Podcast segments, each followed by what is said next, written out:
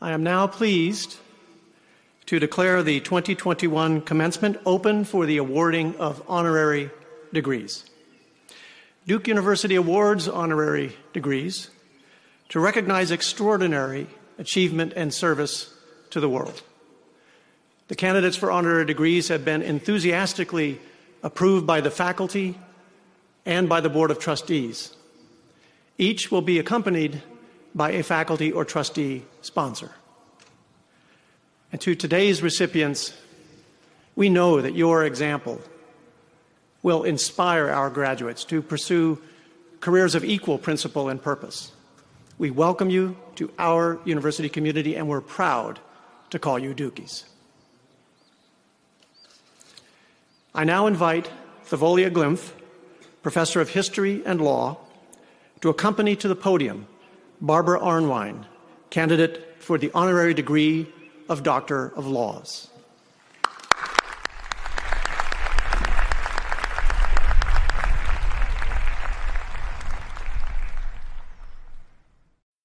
When you need mealtime inspiration, it's worth shopping Kroger, where you'll find over 30,000 mouthwatering choices that excite your inner foodie. And no matter what tasty choice you make, you'll enjoy our everyday low prices, plus extra ways to save, like digital coupons worth over $600 each week. You can also save up to $1 off per gallon at the pump with fuel points. More savings and more inspiring flavors make shopping Kroger worth it every time. Kroger, fresh for everyone. Fuel restrictions apply. Attorney Barbara Arnwine is president and founder of the Transformative Justice Coalition and an internationally renowned scholar.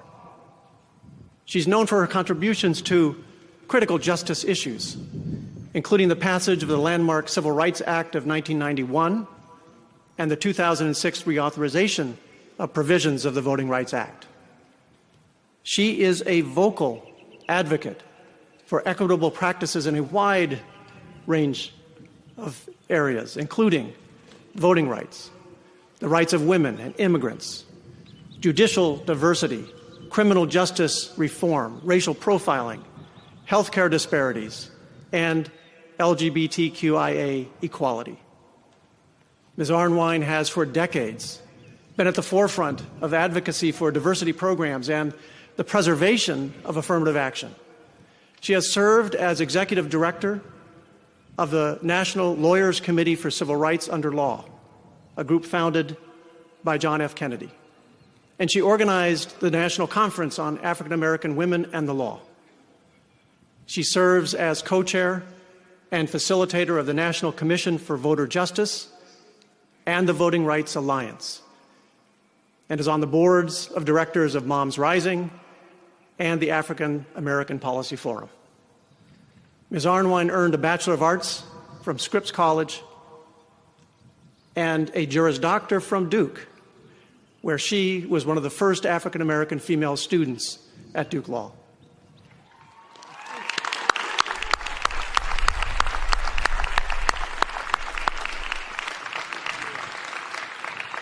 In addition to numerous awards and honors, she was most recently recognized by the National Bar of the SCLC of Southern California for her work on voting rights. Barbara, for your extraordinary advocacy for equality and justice, I am delighted to confer upon you the honorary degree of Doctor of Laws.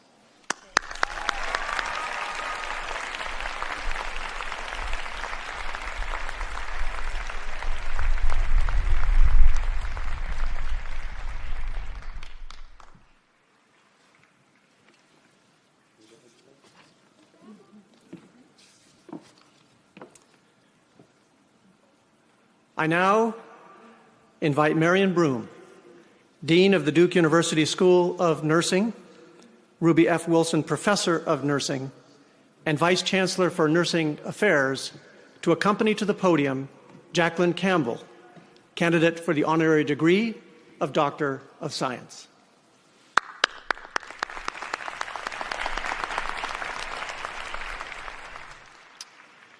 Jacquelyn Campbell the Anna D. Wolf Chair and Professor in the Johns Hopkins School of Nursing is a renowned scholar of domestic and intimate partner violence.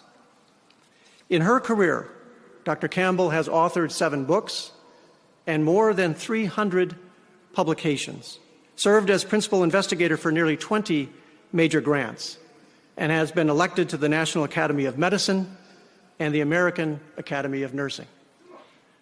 Dr. Campbell's path-breaking work on domestic partner homicide and collaboration with survivors of intimate uh, family violence have greatly improved the Academy's understanding of these pressing problems. She co authored, or co chaired rather, the steering committee that designed and launched the World Health Organization Domestic Violence and Health Study, recognizing intimate partner violence as a global health problem for the first time. These efforts and her advocacy for victims and survivors of domestic violence have saved countless or improved countless lives around the world. Dr. Campbell received her BSN from Duke in 1968, and we're proud to call her a Duke alumna. Her son, her son, uh, daughter, and son-in-law are also alumni, and her granddaughter, Grace, is a member of the class of 2024. Jackie, for your groundbreaking scholarship and steadfast advocacy for victims of violence, I am delighted to confer upon you the honorary degree of Doctor of Science.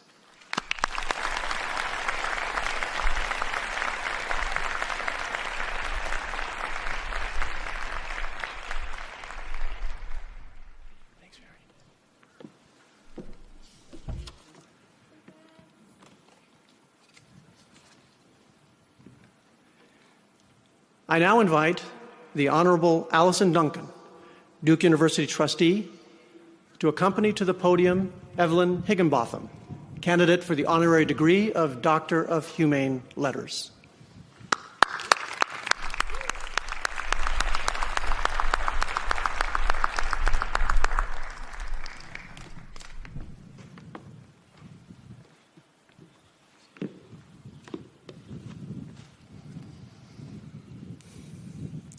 Evelyn Higginbotham, the Victor S. Thomas Professor of History and African and African American Studies at Harvard University, has transformed the study of African American history through her research and theoretical work. As a theoretician, Dr. Higginbotham coined the terms meta-language of race and politics of respectability, both of which have inspired a robust body of scholarship in history, African American studies, cultural criticism, and a number of other fields. She was also an enormously influential author. Her groundbreaking book on the women's movement in the Black Baptist Church, Righteous Discontent, won prizes from the American Historical Association and the American Academy of Religion. She co authored with John Hope Franklin a revised version of From Slavery to Freedom and co edited the 12 volume African American National Biography. She currently serves as president of the Association for the Study of African American Life and History. And in 2015, she received the National Humanities Medal from President Barack Obama. I'm also delighted to share that Dr. Higginbotham uh, is not new to our campus. She was previously the inaugural visiting John Hope Franklin Professor of American Legal History at Duke Law. Evelyn, for your profound contributions to the study of history and of African American experience, I am delighted to confer upon you the honorary degree of Doctor of Humane Letters.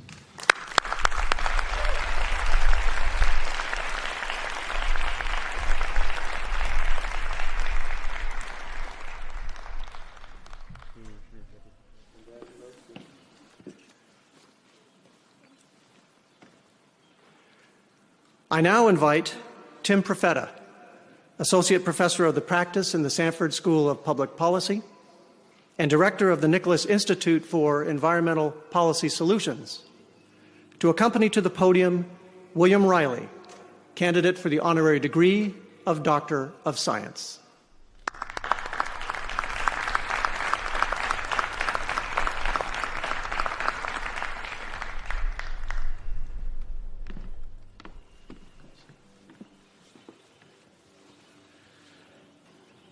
Bill Reilly is among the most accomplished and committed environmental advocates in recent American history. Mr. Reilly has been a trusted environmental advisor to several U.S. presidents. He served as administrator of the U.S. Environmental Protection Agency from 1989 to 1993, during which time he led efforts to pass a new Clean Air Act and headed the U.S. delegation to the UN Conference on Environment and Development. Before joining the EPA, he was executive director of the Rockefeller Task Force on Land Use and Urban Growth, president of the Conservation Foundation, and president of the World Wildlife Fund. He has also been a visiting professor at Stanford and Yale universities and senior advisor to TPG Capital. President Obama appointed him co chair of the National Commission on the BP Deepwater Horizon oil spill and to the President's Global Development Council, for which he headed the working group on climate smart food security. Throughout his career, Mr. Reilly has advocated for sustainable policy solutions that protect our environment. We're fortunate then that he currently serves as chairman of the board of advisors for the Nicholas Institute of Environmental for Environmental Policy Solutions here at Duke. Bill, for your many, many contributions to environmental policy and for your leadership of the Nicholas Institute, I am delighted to confer upon you the honorary degree of Doctor of Science. Thank you so very much.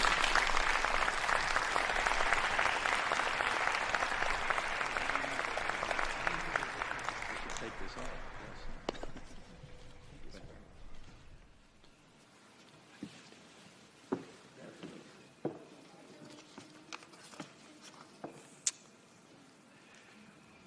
I now invite John Brown, professor of the practice of music and vice provost for the arts, to accompany to the podium John Legend, candidate for the honorary degree of Doctor of Humane Letters.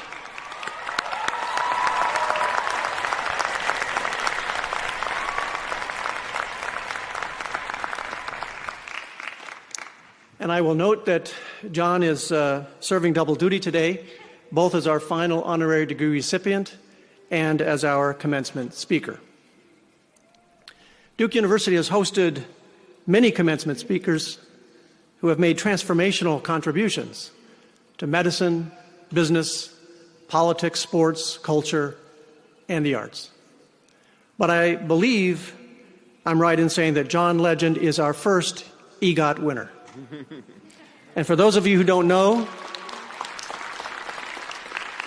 for those of you who don't know, that's a big deal. It means John has won an Emmy, a Grammy, 12 actually, an Oscar, and a Tony. And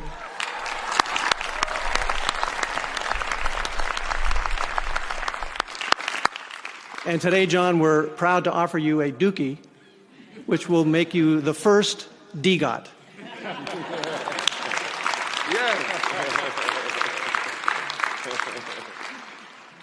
After completing high school at the age of 16 and graduating magna cum laude from the University of Pennsylvania, John went on to a career as a piano virtuoso and multi platinum uh, selling musician. He's released seven critically acclaimed albums. Among his 26 charting songs, his 2013 single, All of Me, dedicated to his wife, Chrissy Teigen, is tied for the highest certified track in the Recording Industry Association of America's history. In addition to his Grammys, he won an Academy Award for his song Glory in the movie Selma, an Emmy Award for his lead performance in NBC's Jesus Christ Superstar, and a Tony Award for bringing August Wilson's Jitney to Broadway. In 2019, he joined NBC's The Voice as coach. In addition to his extraordinary career in music and the performing arts, John is a committed and a vocal advocate for criminal justice reform and diversity in entertainment.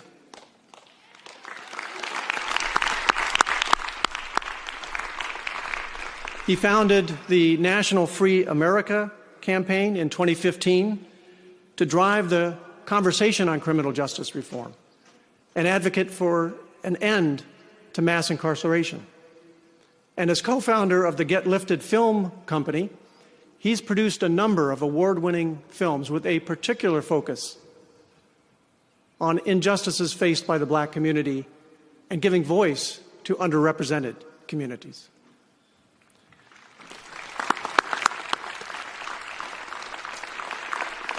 John serves on the boards of directors of Harlem Village Academies and Management Leadership for Tomorrow, and on the advisory boards for Teach for All and the Quattrone Center for the Fair Administration of Justice at the University of Pennsylvania Carey School of Law. John, for your extraordinary contributions to arts and for your advocacy for justice and equity for all, I am delighted to present you with this honorary degree of Doctor of Humane Letters. Thank you. Thank you so much. Thank you. Thank you. I guess I'll Leave that here. This is speech right here.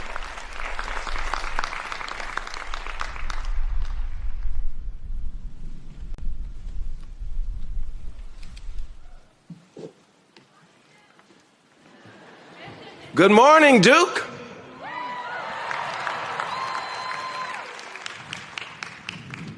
Or as sung by President Vincent Price from my 2008 album Evolver. Good morning. Good morning, Duke. How's everybody? Thank you, President Price, Provost Kornbluth, to the deans, the faculty, to my host, John Brown.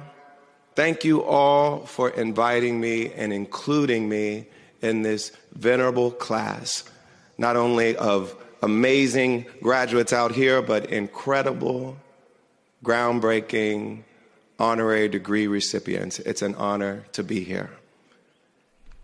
To all the Duke community, alumni, friends, faculty, family, whether you're tuning in from Durham or across the world, welcome. And most importantly, thankfully, blissfully, let me extend a big, in the flesh, congratulations to our guests of honor, the class of 2021.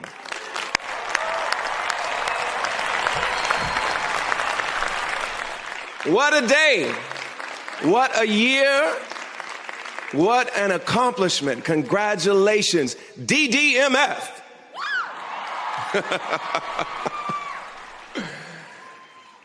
you know, I'm feeling good today because this is the first time I've been in front of a live audience, hearing live applause since last February, 14 months ago.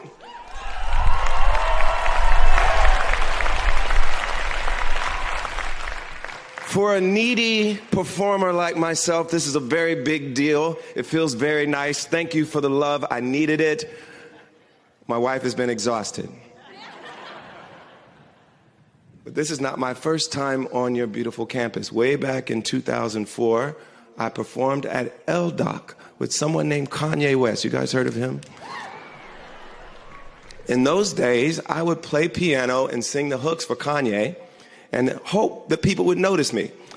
And then later that year, we released my first album, Get Lifted, and I'm realizing today that maybe it's thanks to Duke that my career took off. I wouldn't be an EGOT winner, a DGOT winner without Duke. And I'm thrilled it's brought me full circle back to speak to you on this very momentous day. Seriously, this is a special milestone for all of you. And if you don't feel it yet, that's okay. If you're loving this episode, please leave a review and comments down below. When I was prepping for my own graduation way back in 1999, were you guys alive then? Barely, barely. I remember feeling pretty indifferent. Back then, I was too cool to care about this silly ceremony. I'd already done the work, I'd already made the friends, I'd turned in my papers and passed my tests. What was the point of all this pomp and circumstance? But during the actual ceremony, I realized that being together is the point, being joyous is the point, celebrating is the point. We have so few moments to enjoy these rites of passage, to just revel in our accomplishments with the people we love. Today is one of those moments. And of course, after a year when we could barely gather at all, it takes on a special meaning. Let's just acknowledge the elephant in the stadium. On your way to Wallace Wade, your class lost a lot. Some lost job offers, some lost loved ones. And all of you lost a whole year of those little moments that make college so special the in between moments. Those late nights in Perkins sitting across the table from your delirious friends. Those talks in the common room or spontaneous lunch dates. Those weeks camping out in the freezing cold for tickets to a sports game because apparently we do that here. Those nights dancing around burning benches after you win because apparently that's a thing we also do here. But all this loss is no joke. I keep thinking about your senior performances. Losing those would have been tragic for me. All of you band members and a cappella singers and dancers and improv aficionados, I feel your pain. You've lost something that you won't get back. I won't sugarcoat that. It sucks. But from what you've lost, from all this vast, incalculable loss, you've also gained something. The fact that you're here today, graduates of one of the world's greatest universities, means that you've had to approach life with a certain competitiveness. I know because I did it too. I skipped grades to get ahead. I worked hard to graduate second in my high school class, went to Penn, graduated, and got a job as a management consultant at Boston Consulting Group. Yes, I did that too. And that path required this constant drive to push harder, reach higher, do better, to try to be perfect or close to it. I'm sure that sounds familiar to a lot of you. But over the past year, you were forced to pause, to see yourselves not just in competition with one another, but in community with each other. Anyone getting sick was a risk to everyone. We all had to slow down, social distance, cover our faces, stop filling our days with maximum productivity, and simply keep each other safe, keep each other alive, care for one another. And this perspective you gained will serve us all because while that competitive drive that got you here can be an incredible gift, it can get in the way too. We all know that for Duke to win, UNC must, I think we say GTH. Is that right? Okay. But that competitiveness can be a slippery slope to thinking for me to get ahead in life, for me to succeed, someone else is going to have to lose out. Someone else is going to have to suffer. And you let that competitiveness take over your thinking, and you might start seeing life as a zero sum game. This kind of thinking has poisoned our democracy from the beginning. One of the most important books I read this year was by a friend of mine named Heather McGhee. It's called The Sum of Us. In it, Heather lays out exactly how much that zero sum game has cost us. America's story has always been marred by efforts to exclude, to dominate, to subjugate, to keep certain groups of people with no voice, no power, and no opportunity. Workers, women, indigenous people, black people, immigrants, the LGBTQ community, all because of a fear that if those people did better, somebody else would have to lose. But the miracle of our story is that as we expanded opportunity in our best moments, we proved that those fears were unfounded. When more people made more money, rich business owners didn't suffer, they got more customers. Prosperity increased for everybody. When people who'd been excluded finally got their voices heard, it didn't mean everyone else had to sit down and shut up. Our national conversations got better, richer, truer, smarter. And so did our public policies. Our nation is at its best when we realize that we all do better when we all do better.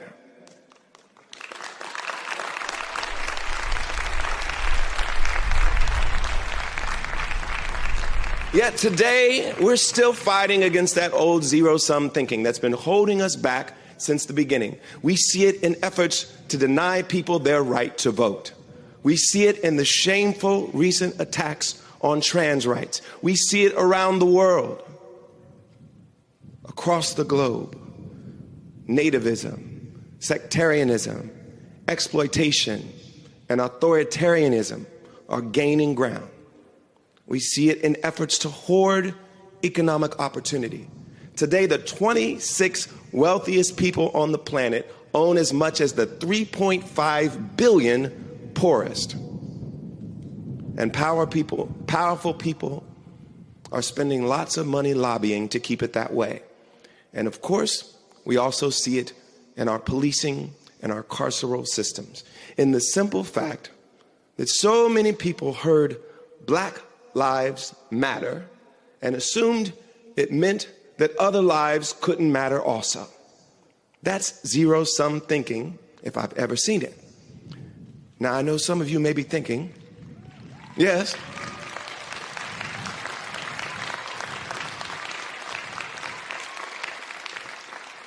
Why is John Legend bringing us down on graduation day? You wouldn't be the first to say something like that. I've been hearing calls to shut up and sing for my entire career. Shut up and sing. Okay. Well, as North Carolina native Nina Simone once said, it is an artist's duty to reflect the times in which we live.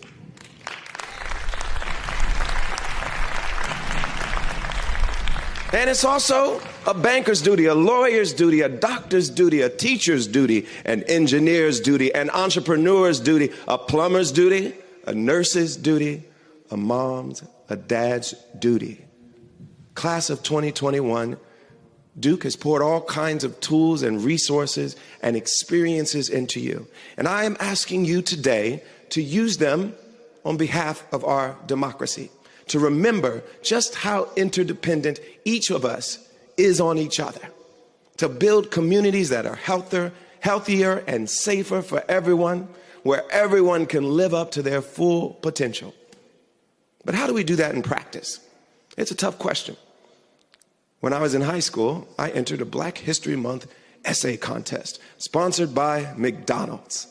Yes, McDonald's. The prompt was how you make black history. With a 15 year old's confidence, I declared that I would become a famous musician. Yes. This, in turn, I wrote, and I'm quoting myself here, will put me in a position of great influence, which I will utilize in order to be an advocate for the advancement of blacks in America. I said that when I was 15. But how does one do that? The problems are entrenched and interconnected. There's no clear path to follow. I kept thinking, where do I even start? During the decade since I became heavily involved in this fight, I've stumbled on three answers that I'm going to share with you today. First, while your schooling may be over, at least for some of you, The learning does not stop today. It cannot. Growing up, I spent a lot of time at the library. I read about Dr. Martin Luther King and other civil rights heroes Frederick Douglass, Harriet Tubman, Ida B. Wells. I wasn't into comic books so much, these were my superheroes. But even as someone steeped in the civil rights movement all my life, if you would have asked me about criminal justice when I was sitting where you all are today, I probably would have framed it as a personal responsibility issue. I think that's pretty common for those of us who've spent our lives trying to be perfect. I thought the problem was with individuals, not the system. I had family members and I had community members, neighbors, friends who were locked up. They messed up, and I found a way not to. But then I learned about our country's mass incarceration complex, how the United States has just 5% of the world's population, but 25% of its prisoners how one in three black men will serve prison time during their lifetimes, how more black men are under corrective control today than were enslaved on the eve of the Civil War. How much of this over incarceration is a direct result of intentional policies that targeted people of color? Take the war on drugs. Our leaders said they'd wage war on drugs. But crises of substance abuse and drug addiction haven't gone anywhere. Instead, this war destroyed communities. It tore apart families. All of us have borne the brunt of that, especially black and brown communities. We already suffered from housing and school segregation, massive wealth disparities, chronic underinvestment. Then these communities were specifically targeted for enforcement even though black, white, and brown people use drugs at roughly similar rates. And now, what should have been a public and mental health issue has turned into an excuse to disappear millions of people from their families and communities. The more I read about all this trauma and tragedy, the more I understood the systemic issues, the more passionate I got about doing something to change it. So I started Free America, a campaign to reform our deeply unjust criminal justice system. And the first thing we did was listen and learn. I met with people currently incarcerated. I met with their families. I met with survivors of crime. I met with district attorneys, corrections officers, state legislators, and civil rights activists. These folks knew a lot more than I did. I had to listen to them with an open mind and a humble spirit and then focus on amplifying their voices. Only then could we effectively support crucial reforms like initiatives to decriminalize drugs, find alternatives to incarceration, and restore voting rights to formerly incarcerated people. It's been some of the most gratifying work of my life, but it never would have happened if I simply considered myself already educated on these issues and stopped my learning there. So that's lesson number one. Here's number two. I think it's natural to think you should start by tackling big problems in the biggest way. They say go big or go home. But in my experience, some of the most important work you can do starts at home, whatever that means for you. So often we focus on major national issues, and don't get me wrong, they matter. National elections matter. But municipal, county, school board elections determine so much of the everyday realities of our lives. Who lives where? Who goes to school where? Do we all feel safe walking down the street? George Floyd's murder mobilized a national and even global movement for change. But the truth is, most of the tangible reforms we need to reimagine public safety will come from local elected officials, the mayors and city councils setting budgets, the prosecutors deciding how justice will be served. And that's not just true for criminal justice reform. Local nonprofits, local organizers know their communities and they know what they need in order to fight hunger and homelessness and violence in their local area. And I know some of you are about to move to a new community each with its own unique historical context and social fabric. And just as, as many of you moved to Durham four years ago and adopted this city as your own, I hope you'll learn about your new home's past, present, and future. Find its change makers and boundary breakers, and bring your own unique gifts to the table to engage in the real, tangible bettering of your community. There is wisdom, strength, and power in community. You've learned that here at Duke. But don't forget it as you build community elsewhere. And third, when you feel lost in this tangled web of problems, know that in truth, the way out of it is simple, it's instinctual. It's called love. Love should be your North Star. Let it guide you.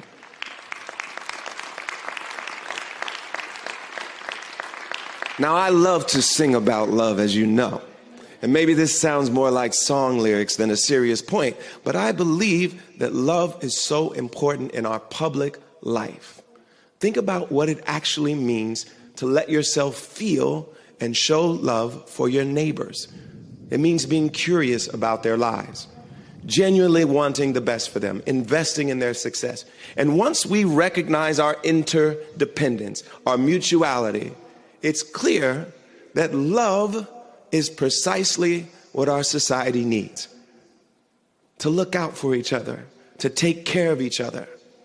There are nearly 8 billion people on this planet, 8 billion strangers. What does it mean to love the people we don't even know?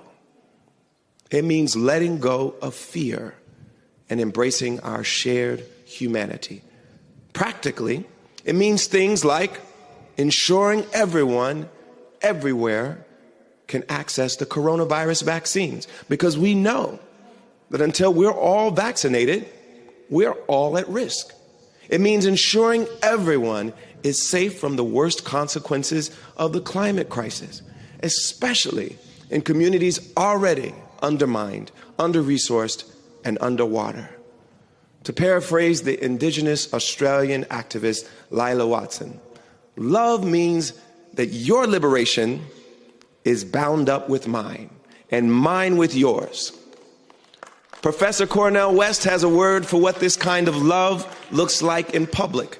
That word is justice. Love in public takes the shape of justice. And I'll close with one final story about justice. It's about a man named Desmond Meade. He grew up in Miami, Florida, graduated from high school, joined the Army. He served this country as a helicopter mechanic, dreaming of one day sailing the skies as a pilot. But along the way, he struggled with a painful addiction. And he was convicted of felony possession.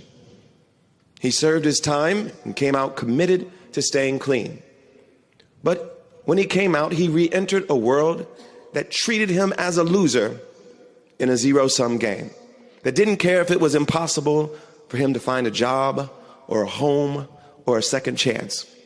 He also re entered a state that denied him the right to vote.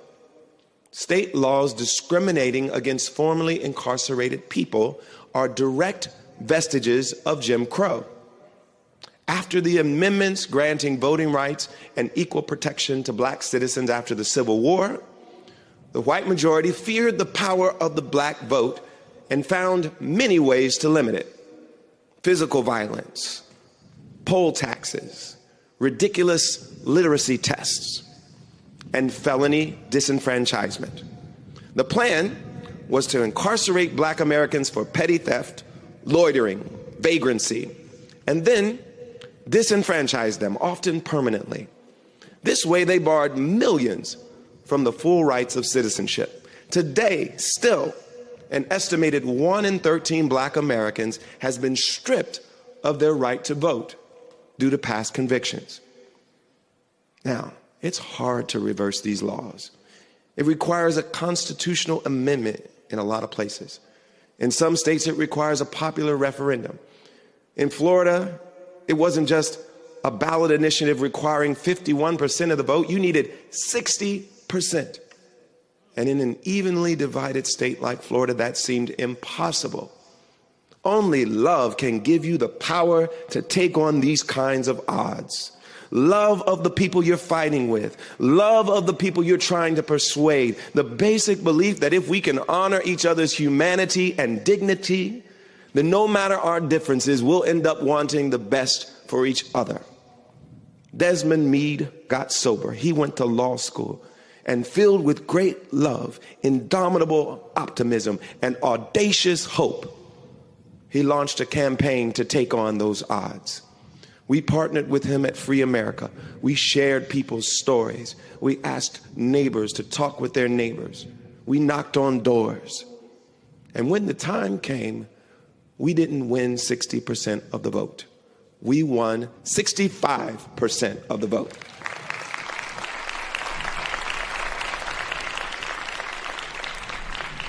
We passed a constitutional amendment that restored voting rights to more than 1.4 million Floridians.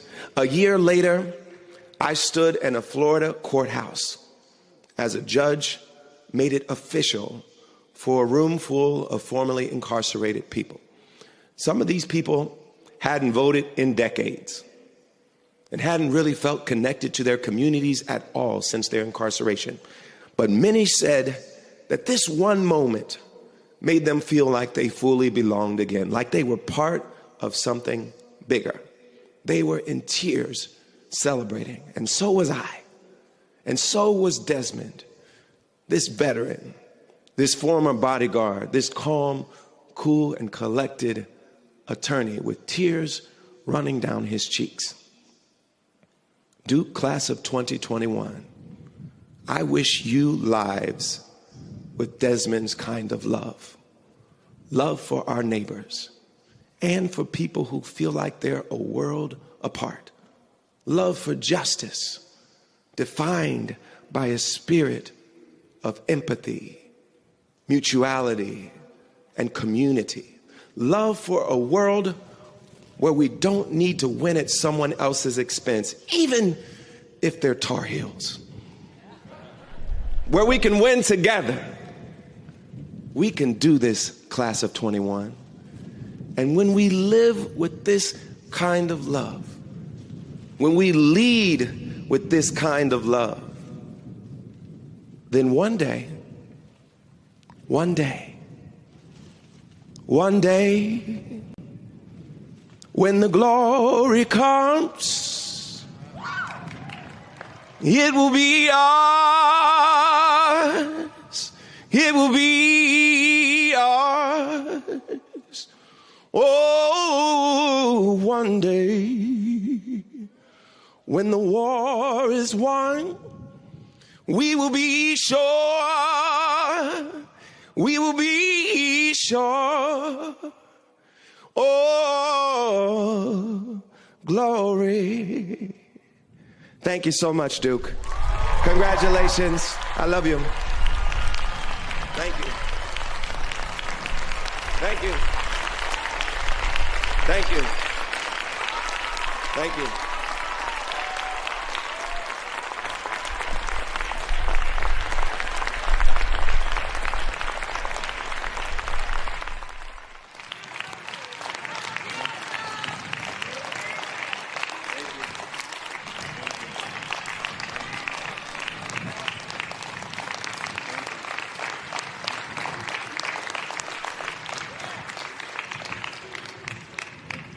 Thank you, John, for those thoughtful, inspiring, wonderful remarks. Uh, we're so thrilled that you're a part of the Duke University family. I think it's fair to say we are all officially on Team Legend.